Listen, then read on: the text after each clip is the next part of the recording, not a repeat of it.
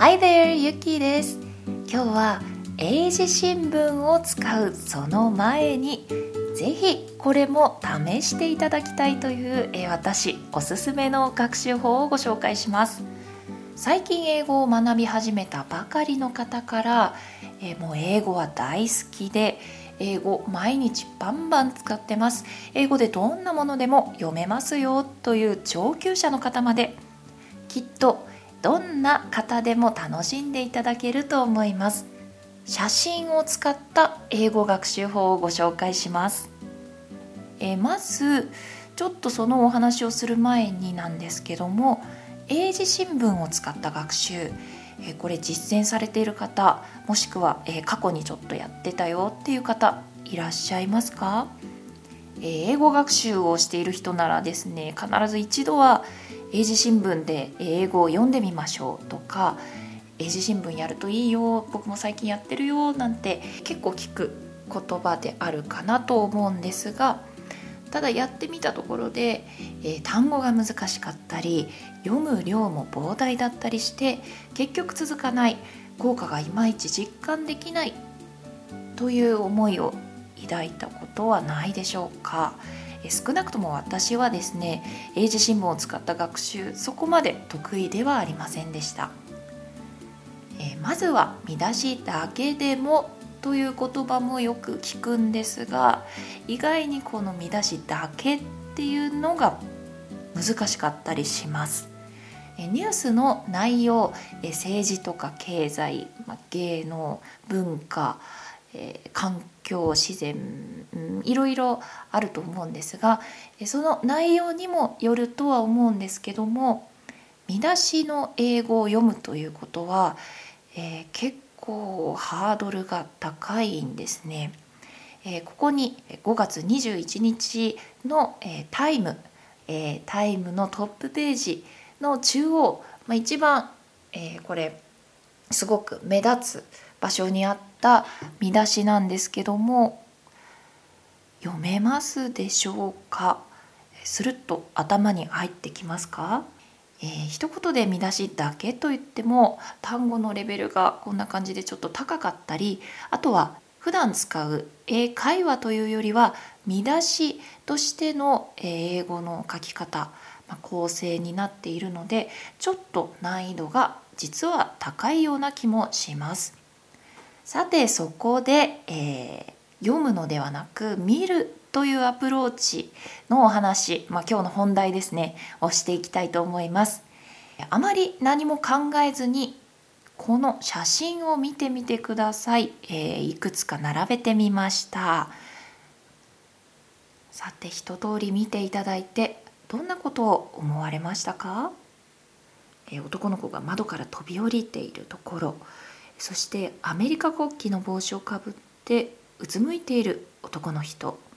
シャボン玉を吹く卒業生。水族館の修道僧、えー、そしてこのキツネザル実はヨガをしてるんですね、まあ、実際に本当のヨガはしてないとは思うんですが、えー、ヨガをするキツネザルとして、えー、結構今有名になったようです。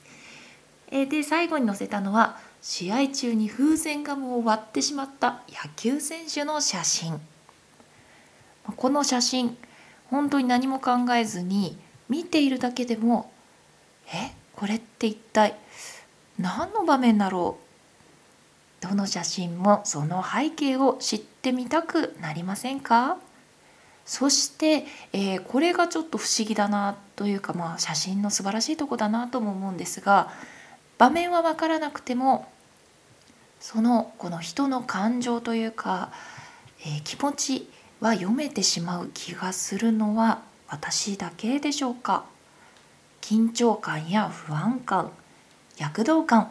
安堵感安心感憧れ嬉しい気持ち恥ずかしさ感情を共有した上で英語を読んでいくと頭に英語が入ってくるその入り方が実はかなり変わるんです。さあでは英語を読んでみましょう、え写真を見て何かしら心に「わあじゃあやっちゃった」とか「行くぞ」っていう躍動感だったりとかまずあのシャボン玉を吹いているあの表情ですね。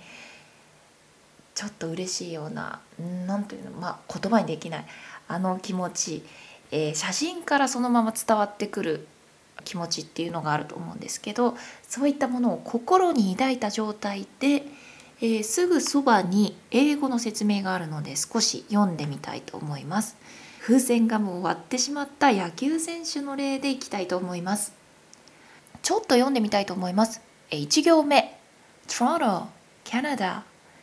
トロント、トロント、トロントってなったりもしますけど、トロント、カナダのトロントで撮影された写真そして2行目以降はこの写真の説明が書かれています Texas Rangers shortstop Hanser Alberto アルベルトですねアルベルト pops a giant bubble with his bubble gum while playing against the Toronto Blue Jays はいえー、これはですねテキサス・レンジャーズの選手ハンサー・アルベルト選手がトロントのブルージェイズ戦の最中に風船がもう割ってしまった瞬間を抑えた1枚ですという説明が書かれています。で、えー、このショートあショートストップショートストップっていうのはショート、えー、野球のポジションショートのことですね。ショートはショートストップというらしいです。Hanser Alberto pops a giant bubble with his bubble gum. ハンサー・アルベルト選手が風船ガムでジャイアントバブルをポップするところというこの英語表現も面白いですね。えー、そして pops 現在形で書かれているのはその瞬間を撮る写真の説明だから現在形になっています。そして最後には photograph で人の名前、えー、これはネイサン・デネットデネット。デネット AP 通信の、えー、はい方ですね、えフォトグラフと写真を撮った人の名前が必ず書いてあります。はい、えー、では実際に皆さんにも見ていただきたいんですが、えー、これザ・ガーディアン。イギリスの新聞紙。ザ・ガーディアンのサイトからチェックできます。Best Photographs of the Day というコーナーです。of the day、えー、その日のベストな写真。もうこの新聞社の方がもう選びに選び抜いた今日の一枚一番ベストな写真っていうのが載っているコーナーです。でこれ、えー、カレンダーのようにですね過去の写真が見やすくなっているところもとっても嬉しいところなんですね。でこれを、えー、1個その写真例えばまあ5月20日の1枚っていうのを押すと、えー、今度はその日のハイライトに飛びます。でここでは、えー、世界のま、いろんな場所で撮られた1枚っていうのが同じ日にあの撮られた1枚を見ることができるのでスクロールしていくだけでその日世界でどんなことが起きていたのか、えー、素晴らしい写真と一緒にキャッチすることができるんですね。英語でニュースを読みたいでもまだ英字新聞は難しい、まあ、英字新聞やってみたけどちょっとうん自分には合わないかなって思っている方是非この「ガーディアンの」えー、Best Photographs of the Day とあとはハイライト、えー、ぜひチェックしてみてください。新しい学習習慣としておすすめです。皆さんのおすすめの英語勉強法、えー、ぜひこれを人にも伝えたいというものがあったら、えー、このブログの下にも書き込んでください、